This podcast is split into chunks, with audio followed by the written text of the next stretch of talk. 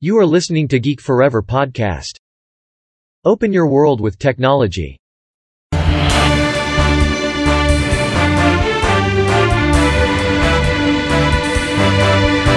This is Geek Daily.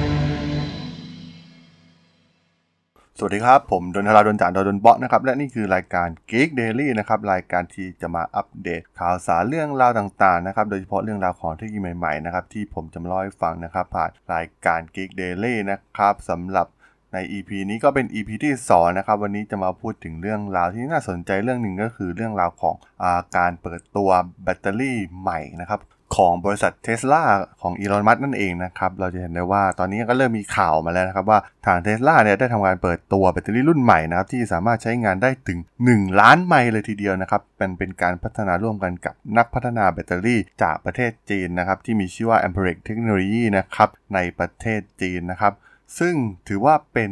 การปฏิวัติอุตสาหกรรม อุตสาหกรรมรถยนต์ครั้งสำคัญนะครับ ในส่วนของรถยนต์ที่ขับเคลื่อนโดยพลังงานของแบตเตอรี่นะครับ เราจะเห็นได้ว่าก่อนหน้านี้เนี่ยมันก็มีปัญหาอยู่ในระดับหนึ่งนะครับในเรื่องของแบตเตอรี่กับรถยนต์นะครับที่มีอายุการใช้งานไม่ยืนยาวนานมากพอนะครับทำให้คนเนี่ยอาจจะไม่อยากเปลี่ยนใจไปใช้รถที่ใช้พลังงานแบตเตอรี่นะครับรวมถึงการ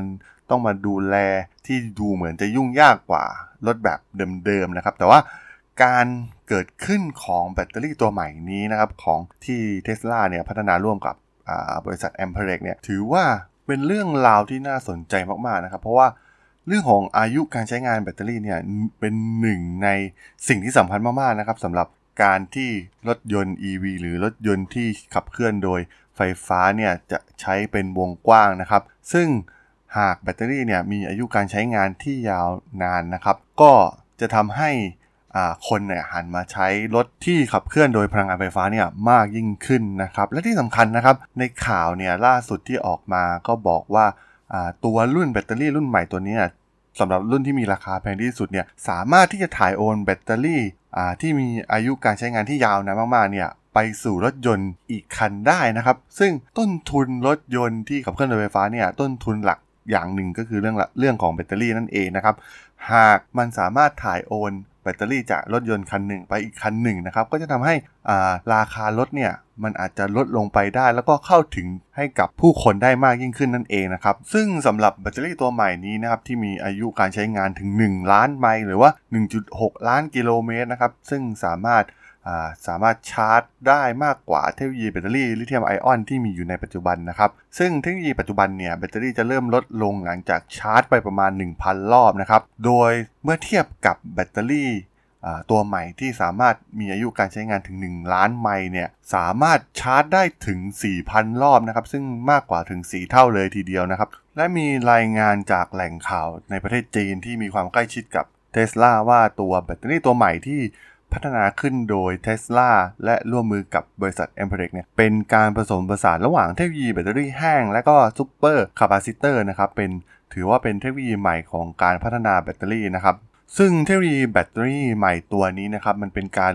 รวมแบตเตอรี่ลิเธียมไอออนมาตรฐานนะครับ เข้ากับตัวเก็บประจุแบบพิเศษนะครับ ซึ่งต้องบอกว่ามันเป็นการลงทุนที่คุ้มค่าของ Tesla นะครับ ที่ได้ซื้อบริษัทอย่าง Maxwell นะครับ ที่มีความเชี่ยวชาญพิเศษในเรื่องแบตเตอรี่ในส่วนนี้นะครับ ที่ทำให้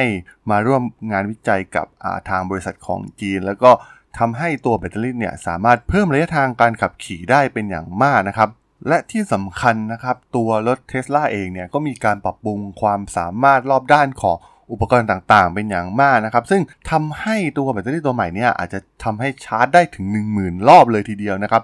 ซึ่งแตกต่างจากแบตเตอรี่แบบเดิมๆที่ใช้มาก่อนหน้านี้เป็นอย่างมากนะครับ ถือว่าเป็นข่าวที่น่าสนใจมากๆนะครับ ต้องบอกว่าลองย้อนกลับไปในยุคที่มือถือยังเป็นมือถือแบบโนเกียรุ่นเก่าๆนะครับที่ยังไม่มี Apple เกิดขึ้น iPhone เกิดขึ้นเราก็จะเห็นได้ว่าเรื่องแบตเตอรี่เนี่ยเป็นเรื่องที่สำคัญมากๆนะครับ การเกิดขึ้นของ iPhone เนี่ยทำให้เราสามารถท่องเว็บต่างๆ เล่นแอปต่างๆ ได้เหมือนกับใช้คอมพิวเตอร์นะครับ ซึ่งตรงนี้เนี่ยมันก็กิน ปริมาณแบตเตอรี่มหาศาล ซึ่งสุดท้ายแล้วก็มีการพัฒนาแบตเตอรี่ให้สามารถรองรับการใช้งานเหล่านี้ได้ในที่สุดนั่นเองนะครับ มันจนกลายเป็นเรื่องปกติในที่สุด แล้วก็ Apple ก็สามารถที่จะขาย iPhone ได้อย่างถล่มทลายนะครับในท้ายที่สุดนั่นเองนะครับซึ่งแน่นอนนะครับในอุตสาหกรรมรถยนต์ก็คล้ายๆกันนะครับ ตอนนี้ปัญหาหลักของอุตสาหกรรมรถยนต์ไฟฟ้านั่นคือเรื่องของแบตเตอรี่นะครับ แน่นอนว่าทางอีลอน มัสก์รวมถึงเทสลาก็มีการวิจัยเรื่องราวเหล่านี้อยู่อย่างต่อเนื่องนะครับ หากสามารถก้าวข้ามขีดจำกัดเดิมของแบตเตอรี่ได้อย่างที่ข่าวที่ออกมาในครั้งนี้นะครับ ต้องบอกว่าถึงเวลาเทสลาเนี่ยก็อาจจะกลายเป็นบริษัทยานยนต์ยักษ์ใหญ่ของโลกได้เหมือนที่แอปเปิลทำกับ iPhone มาแล้วในช่วงก่อนหน้านี้นั่นเองนะครับผม